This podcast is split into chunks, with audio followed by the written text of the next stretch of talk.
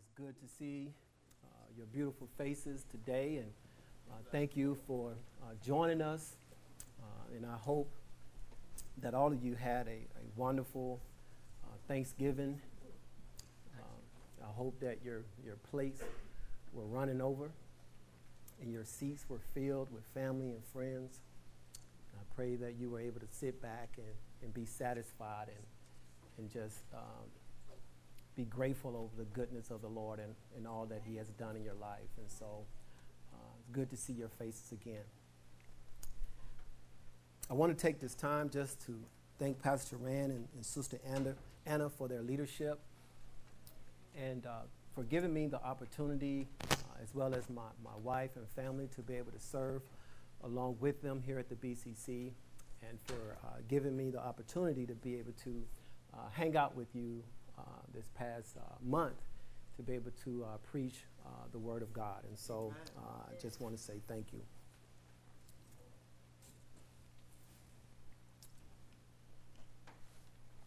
Just some reminders here. we are called to, we are called the body of Christ universally.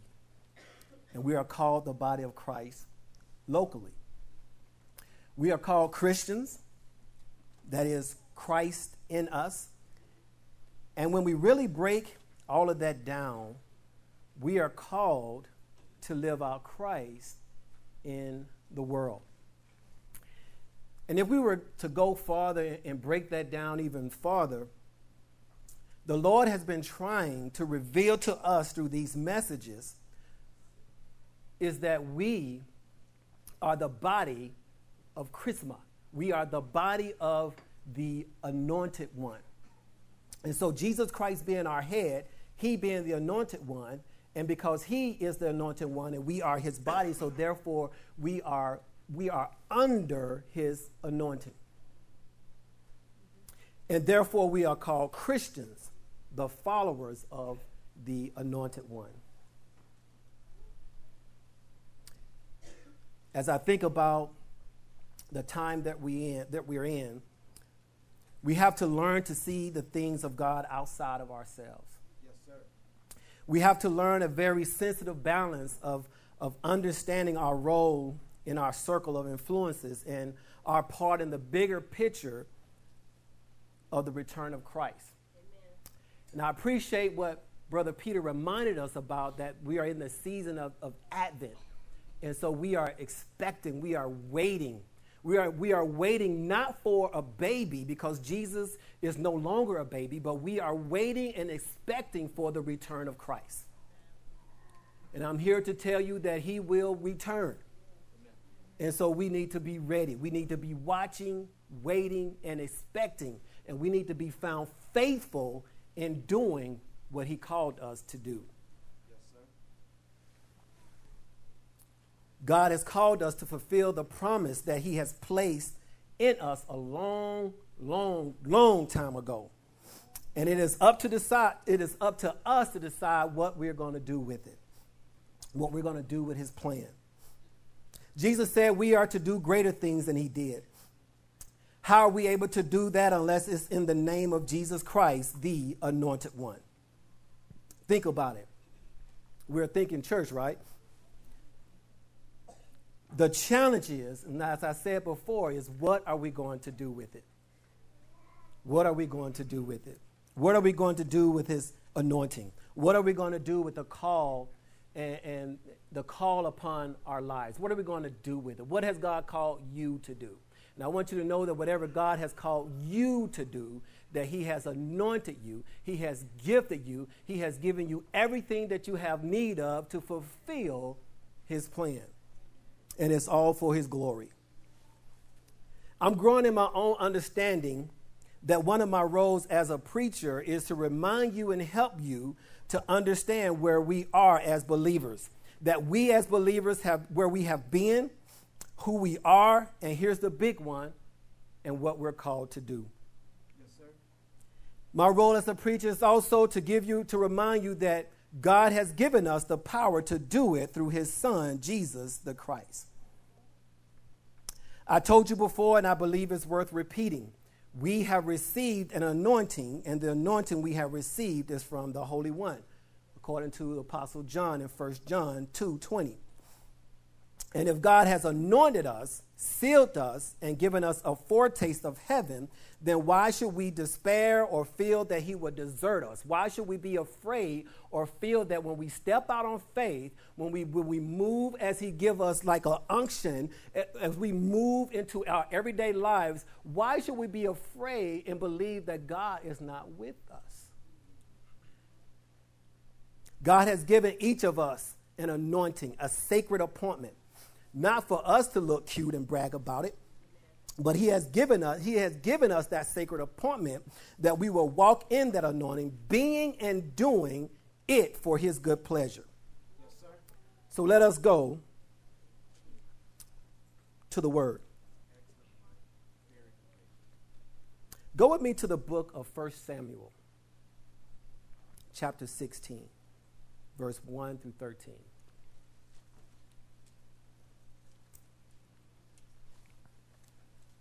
And of course, as you see there on the screen, the message title is Anointed on Purpose. Anointed on Purpose. First Samuel chapter 16, beginning at verse 1. Now the Lord said to Samuel, you have mourned long enough for Saul.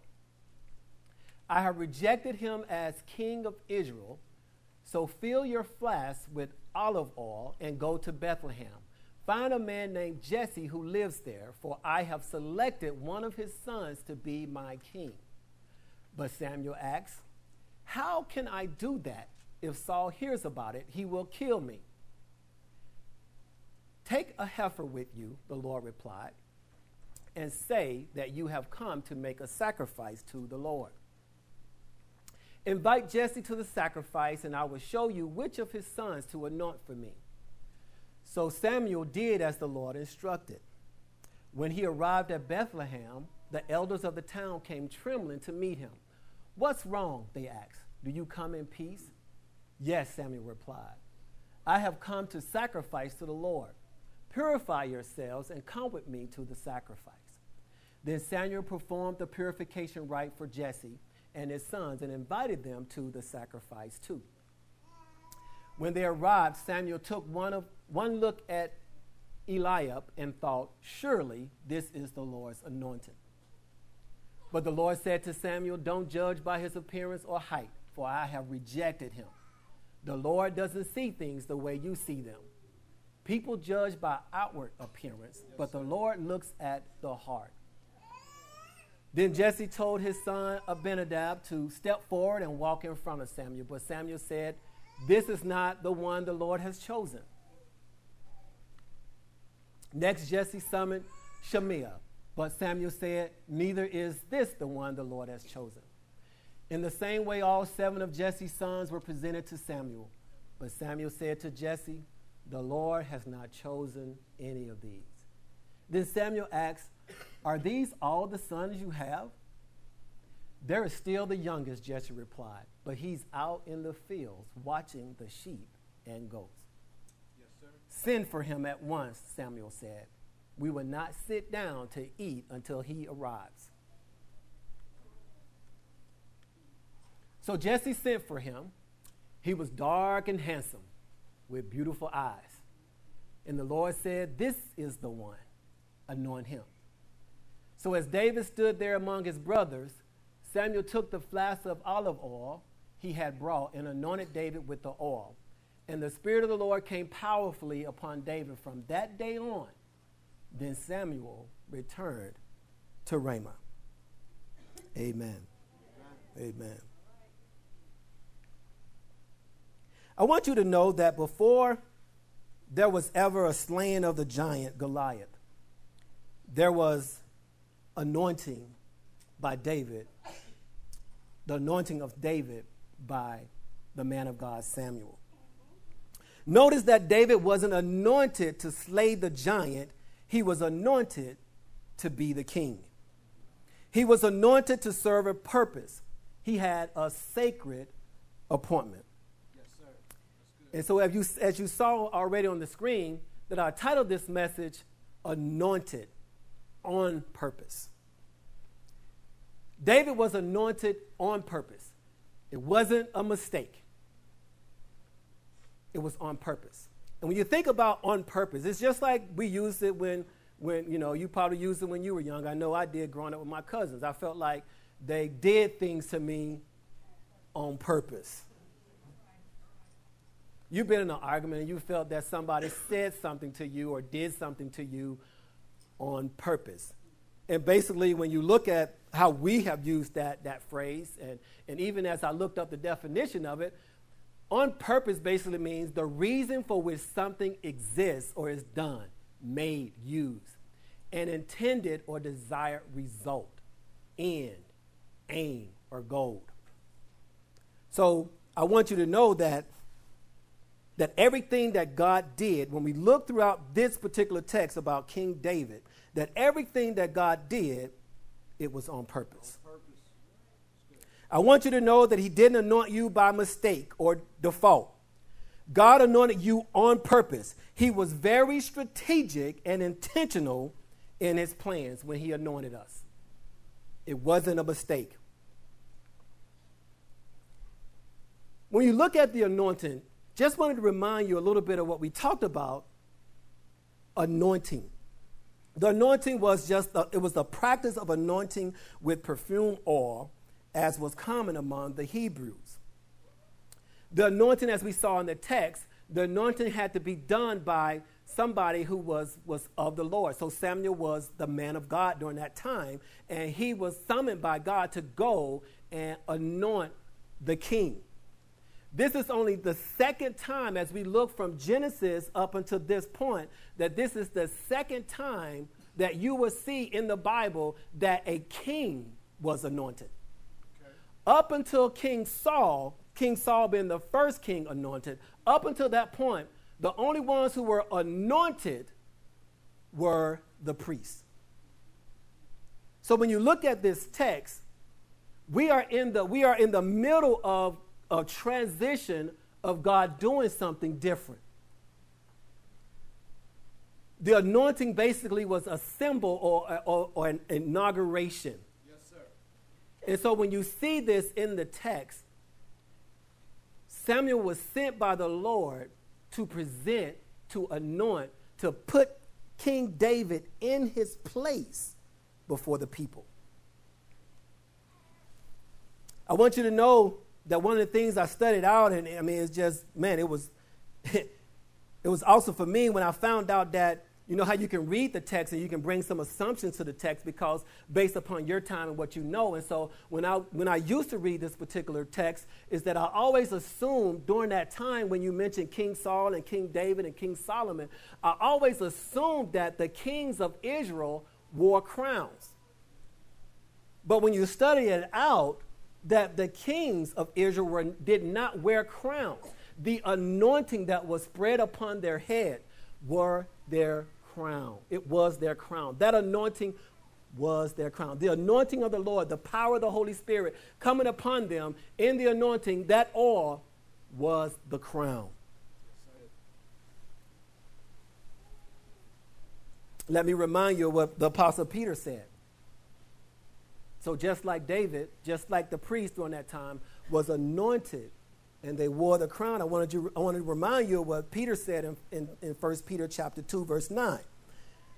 But you are a chosen race, a royal priesthood, a holy nation, a people for God's own possession, so that you may proclaim the excellence of him who has called you out of darkness into his marvelous, marvelous light. I was surprised when I ran across the text in Revelations chapter 5 beginning at 9 and 10. It says that for you were slain, talking about Jesus, and purchased for God with your blood men from, from every tribe and tongue and people and nation. You have made them to be a kingdom, kings and priests to our God, and they will reign upon the earth. So, just like King David, just like the priest, as we look throughout the text, as we look from Genesis to Revelation, as we see what God has trans- transitioned us from priests being anointed to kings being anointed to the King of Kings, Jesus Christ, being anointed to us today being anointed, as the Apostle John said in 1 John chapter 2, verse 20. we have an anointing. So let's go to the text. Look at verse 1.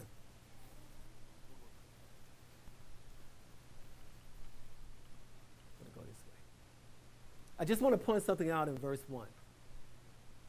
Now the Lord said to Samuel, You have mourned long enough for Saul. I have rejected him as king of Israel. So fill your flask with olive oil and go to Bethlehem.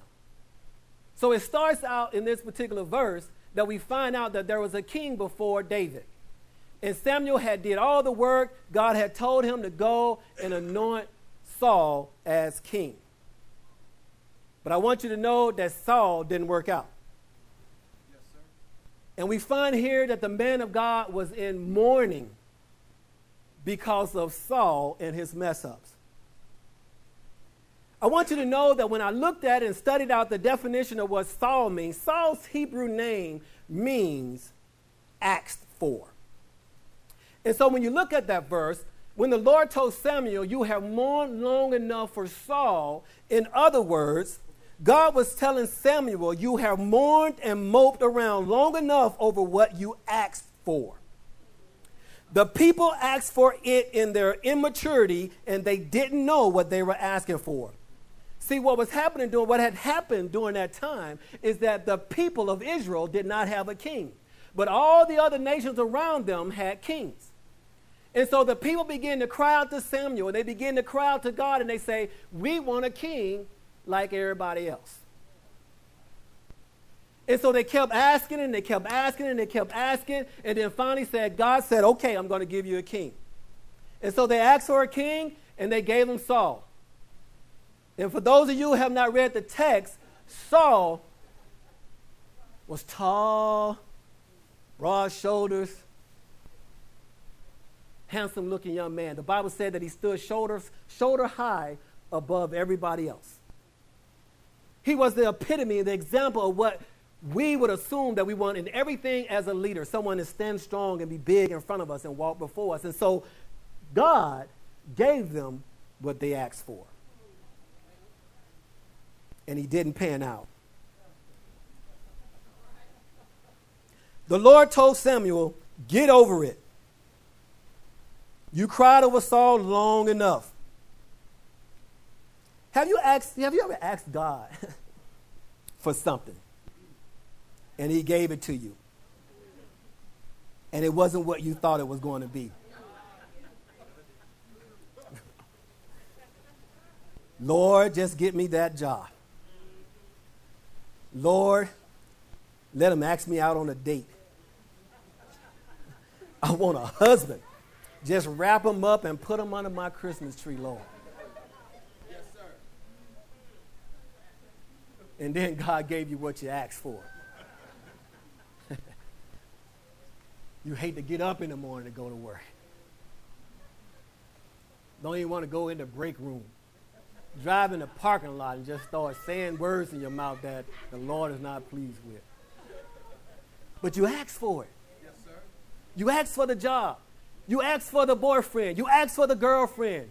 You asked to go to college and God sent you. He didn't send you to University of Iowa. He didn't send you to uh, University of, of Southern Illinois. He didn't send you to University of Georgia. He didn't send you to somewhere you wanted to go. He didn't send you to HBCU, but he sent you to Ames, Iowa.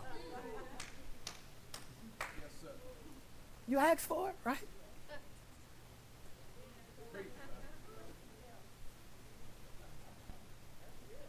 The Lord told Samuel, Get over it. You cried over Saul long enough. Get up. I got someone I've chosen and anointed to be king. God said, See, I was going to give you a king anyway, because I know what you have need of even before you ask.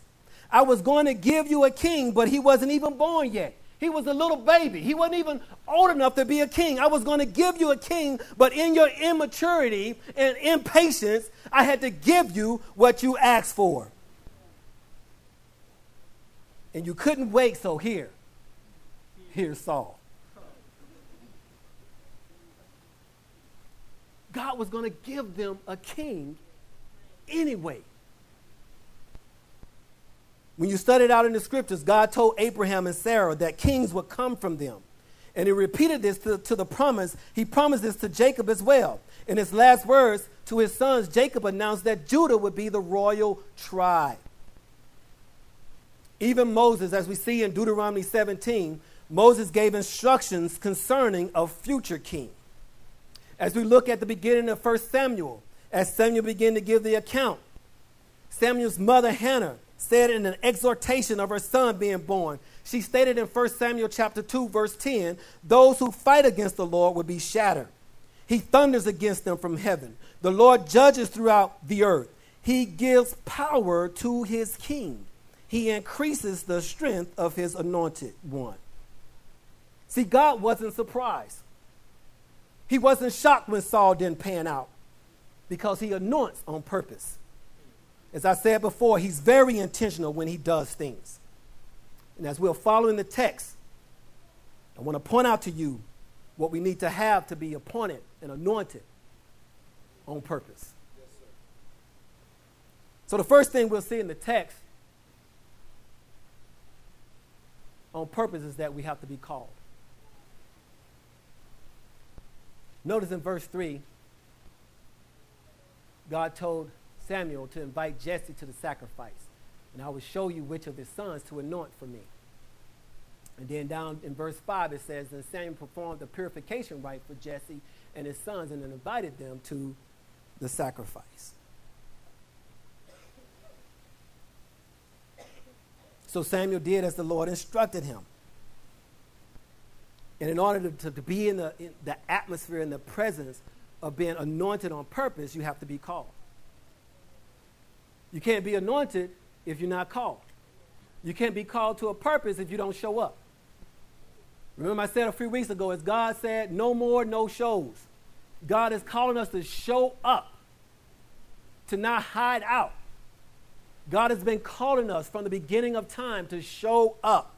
God is always calling us to come out from among those things that are keeping us from being where the presence of the Lord is. He is also calling us to be witnesses. It's like getting an invitation to a wedding.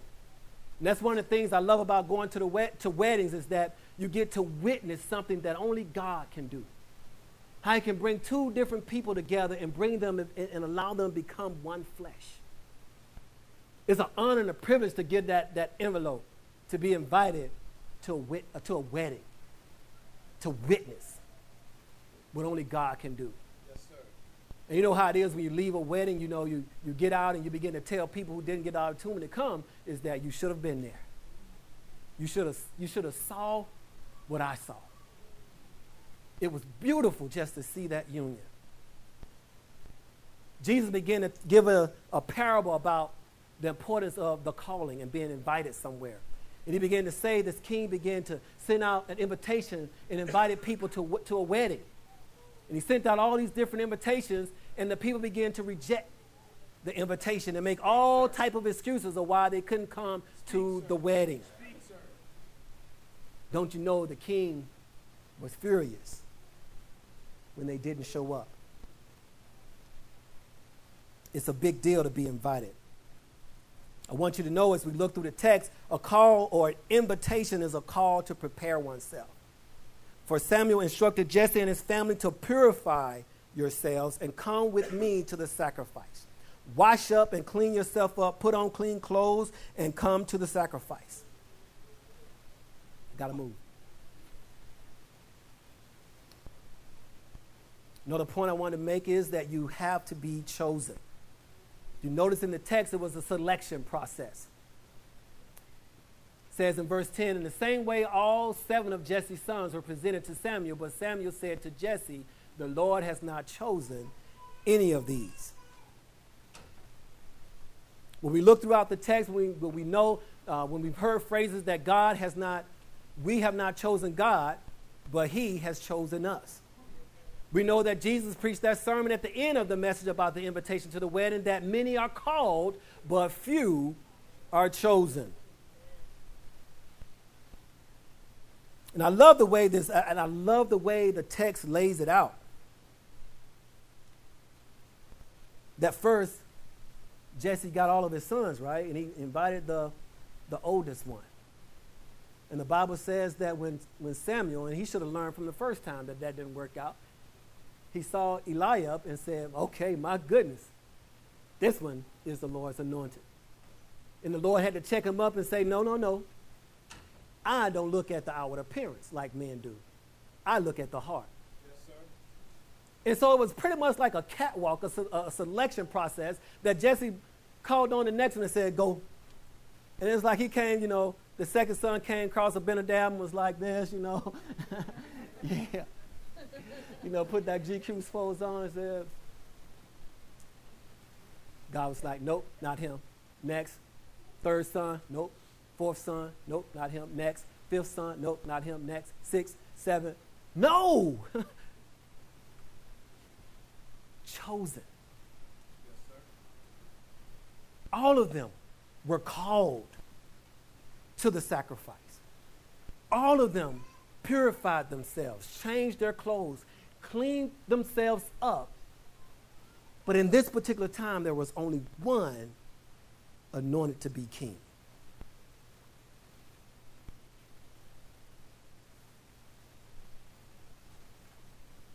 Then Samuel asks, Are these all the sons you have? And Jesse replied, There is still the youngest, but he's out in the fields watching the sheep and goats. Just a little revelation of what, what God gave me here. I began to ask the question why wasn't David at the sacrifice?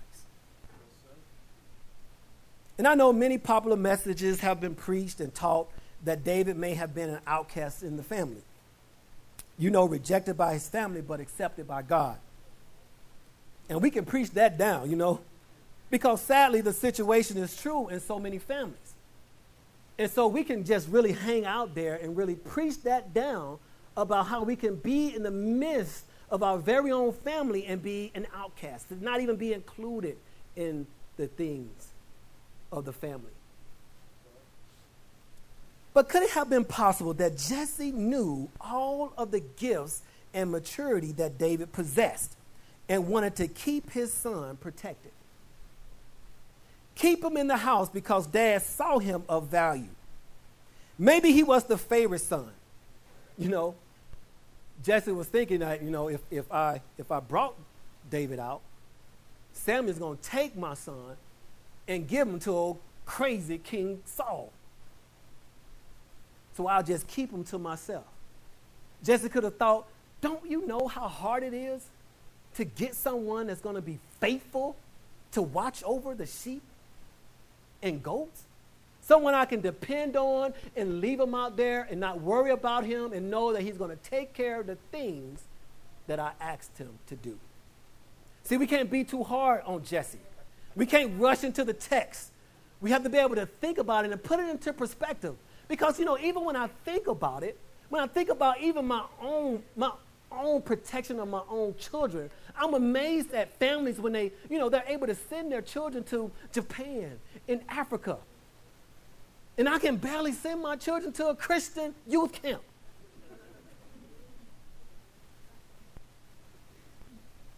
Protected. But God is calling. God has chosen that particular person. The very thing that you may have been complaining about with what's wrong with the world today could be the very person in your own house that you're trying to keep back from everybody. David was chosen. I've learned as a dad to not be too hard on Jesse.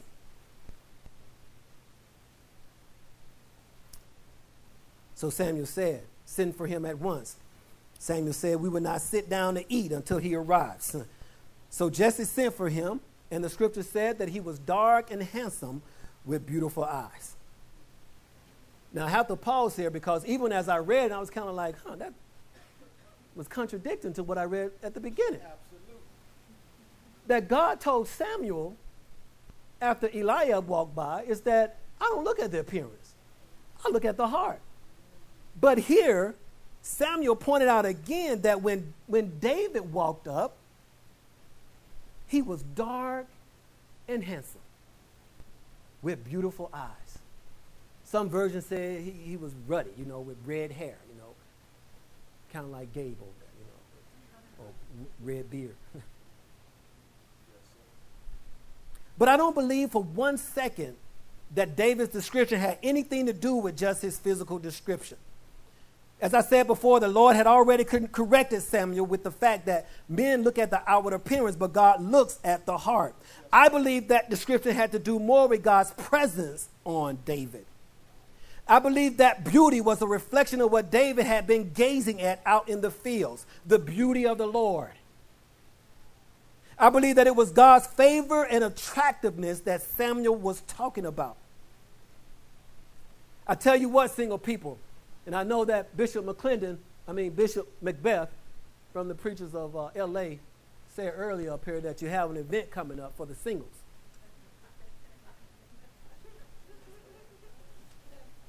But I want you to, I want to remind you, you better look for more than the outer appearance. And pay closer attention to those who have been looking at the perfect law of liberty, the word of God and the things of God, gazing at the beauty of the Lord. I've said this before and I'll say it again is that when you, you begin to reflect and look at things that you gaze at, you begin to look like those things. When you sum it all up, when we talk about chosen, it's good to know that the anointing to be anointed, to be called, to be placed in a sacred appointment, to be called to the divine, to be called on purpose, has nothing to do with appearance, has nothing to do with age, has nothing to do with just being called, has nothing to do with your titles or your degrees or your accolades or the things that you have done in your life. It has nothing to do with those things. It has everything to do with God's purpose and His plan for your life. You are the only one that's gifted and called to do the things that you are doing. I can't do what Peter does. And I love music. You are the only one. God has chosen you. And if you are not walking in the call, if you are not walking in what God has chosen you to do, there's a gap in the kingdom. There's an imbalance of what God has called us to do as a body of believers. We need for you to step in and fulfill the calling on your life. God has chosen you, appointed you, anointed you on purpose. And the Lord said, This is the one, anoint him. Final thing I want to look at is that when you look at the importance of being in the atmosphere of being anointed on purpose, you have to look at in the text, it happened in community. It happened in the fellowship. Yes, to me, this is every time I see community and fellowship and relationships in the Bible is like Pastor Jeremy has, has just taken over this word. And I can't read this, I can't read the words in the scriptures about fellowship and being together without thinking about Pastor Jeremy. It drips off him. in his conversations, we can be talking about what's on the McDonald's menu. And Pastor Jeremy is going to sneak in the importance of relationships. Yes, sir. Absolutely. It's in the text. So as David stood there among his brothers, Samuel took the flask of olive oil he had brought and anointed David with the oil. And the Spirit of the Lord came powerfully upon David from that day on. Then Samuel returned to Ramah. But before all of that happened, David stood there among his brothers. We know if we studied out in the scriptures, according to 1 John uh, chapter 1, verse 3, the Apostle John stated, we, claim, we proclaim to you what we ourselves have actually seen and heard, so that you may have fellowship with us, and our fellowship is with the Father and with his Son, Jesus Christ. Then he goes on to say in verse 7 But if we are living in the light as God is in the light, then we have fellowship with one another. The writer of Hebrews expressed it this way And let us not neglect our meeting together as some people do, but encourage one another, especially now that the day of his return is drawing near. The psalm is sung with excitement about being together in Psalms 133. Behold, how good and how pleasant it is for brethren to dwell together in unity. It is like the precious oil, sounds like he's talking about the anointing, upon the head, running down on the beard, the beard of Aaron, running down on the edge of his garments. And we know what Matthew said about, about it when we are together. For when two or three are gathered together in my name, I am there in the midst. And for some of our Bible scholars, I know Jesus was addressing the issue of conflicts between brothers. I'm not using that statement out of context here because when Samuel arrived in Bethlehem, the elders was trembling and afraid when they saw him and said, "Are you coming in peace?" We still really don't know, even though I threw that thought out, we still really don't know why David was not called to the sacrifice. There could have been a conflict within the family. But what I do want you to know is that God is not limited by conflict. He can still fulfill his purpose. And he can do it in community. You know the story of David and Goliath. But the part that to me that set it all off was that when David arrived, he asked the question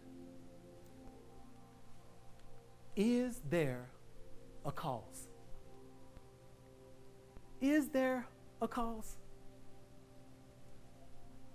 Is there a cause to walk in the anointing that God has called you? You have an anointing from the Holy One. You have an anointing. You have a call upon your life. God has called you. God has chosen you and picked you to be in those very seats today. God has called you to be in Ames for a particular purpose.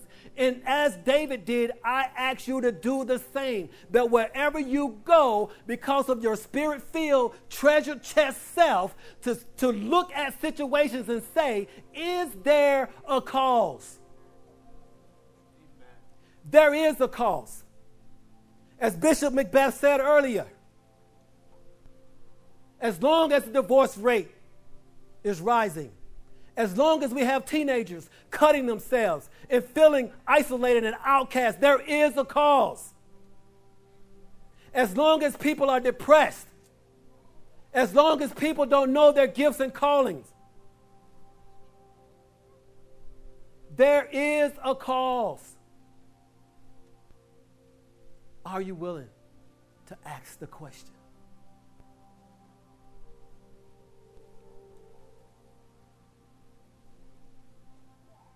God has anointed you on purpose. What are you going to do with it? Let us pray. Hallelujah.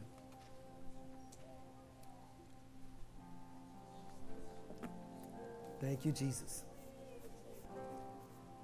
Thank you, Jesus. Thank you, Jesus.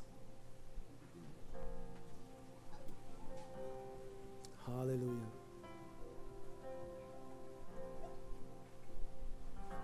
I know that the children are coming in, but if you can bow your heads and close your eyes, bless your name, Jesus. That's a responsibility that I have. And I have to ask the question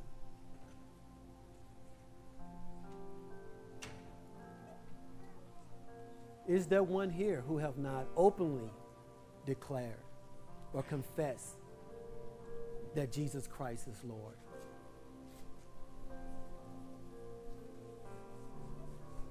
I ask with every eyes closed, every head bowed. that if you would just raise your hand.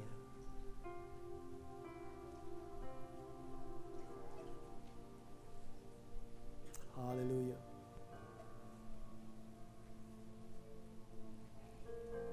I want you to know that you can have gifts and callings upon your life. But you still have to confess that Jesus Christ is Lord. And if you haven't done that, I ask that you will raise your hand. Bless your name. Hallelujah. Hallelujah.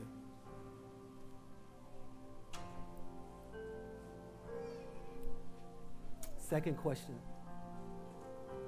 If you know that God has called you, chosen you, anointed you to do something, but you're still battling with fear to do it, ask that you would raise your hand that we may pray with you. Bless your name, Lord. Bless your name, Lord.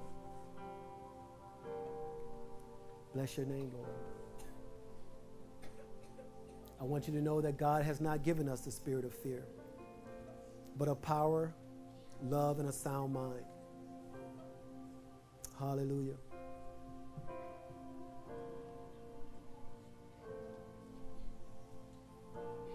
Yes, Lord. I believe at this moment that all of us should be raising our hands. Bless your name. Not because I said so, but I want you to know that God is going to call us to do things that there's going to be some bubble guts. There's, there's going to be some things that, that there's going to be, you're going to be afraid and anxious a little bit. But I want you to know that God has equipped you to do the work of the ministry, the work to serve, the work to come alongside the brothers Hallelujah. Let us pray. Dear Heavenly Father, we thank you for your word today. We thank you, Lord, for this season in our lives, Lord God, of great expectation. Lord, we know that as your word has stated, Lord, that you will return. And Lord, we know that in your word, Lord God, you said that in the last days, the love of the world will grow cold. And Lord, there's going to be things that you're going to call us to do, Lord, that we're going to have to step out on faith, that we're, we're going to have to do it afraid. And so I pray, Lord God, that you would you would fill us, Lord God, with the spirit of power, with the spirit of love, with the spirit of a sound mind, Lord God. Lord, I pray that you will remove confusion and doubt and anxiousness, Lord. And I pray that you will fill us with confidence and boldness, Lord God. I pray that you would give us wisdom, Lord God, that we would know when to speak and not to speak, Lord. I pray, Lord God, that you will fill us with the spirit of self control, Lord God, that we understand the difference between being angry and sinning not, Lord God. I pray, Lord God, that you would give unto us, Lord God, righteous anger, Lord God, that we may look at situations and say, God, is there not a cause? Give us eyes, Lord God, that we may see those who are in need, Lord God. Lord God, help us to look past our own insecurities, Lord God, and our own fears, Lord God, and trust and believe, Lord God, that nothing is impossible with you, Lord God. Lord God, help us, Lord God, to be still, Lord God, to wait, Lord God, that we may be filled with your power from on high, Lord God. That when we move, Lord God, that we will be moved, Lord God, not by our talents, not by our gifts, Lord God, but by the power of your Holy Spirit, Lord God. Lord, your word say, Lord God, it is the anointing, Lord God, that destroys the yoke, Lord God. Not my talents, not my gifts, not my personalities, Lord God, but it is your anointing that destroys the yoke, Lord God. And I pray in the name of Jesus, Lord, that wherever we go, Lord God, that we will walk walk in your anointing, Lord God. That we will not be afraid, Lord God. That we will look into that man of God, Lord God. That we will look into that woman of God, Lord God. And that we will speak life, Lord God. That we will go on campus, Lord God. That we will go back home to our families, Lord God. That we will go into the schools, Lord God. That we will go into Walmart, Lord God. And we will not walk in fear, Lord God. But we will walk in your anointing, Lord God. There is a call, Lord God. It is you that have anointed us, Lord God. You have anointed us, Lord God, on purpose, Lord God. We shouldn't look for a purpose, Lord. You have given us a purpose, Lord God. It is to walk, Lord God. It is to go ye therefore, Lord God, and baptize in the name of Jesus, Lord God. It is to be witnesses for you, Lord God.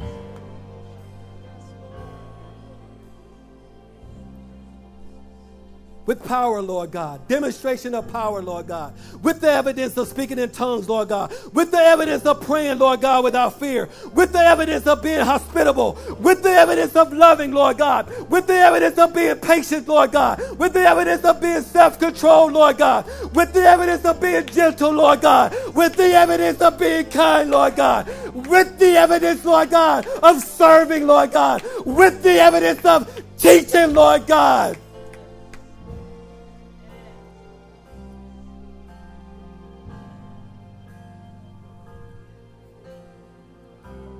We receive it, Lord. We receive it afraid, Lord God. We walk in it afraid, Lord God. Because it's not dependent on us, Lord God. Because we are just earthen vessels, Lord God. Bruised and crushed on every side, Lord God. But not in despair, Lord God. We will walk by faith and not by sight, Lord God. Lord God, it's not by power, it's not by might, Lord God, but it's by your spirit it shall be done, Lord God. We will not depend on what we can do, Lord God, but we will only depend on what you can do and what you have done, Lord God. Jesus Christ, the anointed one. Hallelujah. And it is in your name, Jesus. We pray. We are established in it, Lord God. We believe it and we receive it, Lord God. And therefore we walk in it, Lord. It is in your mighty name, Jesus, I pray. Amen.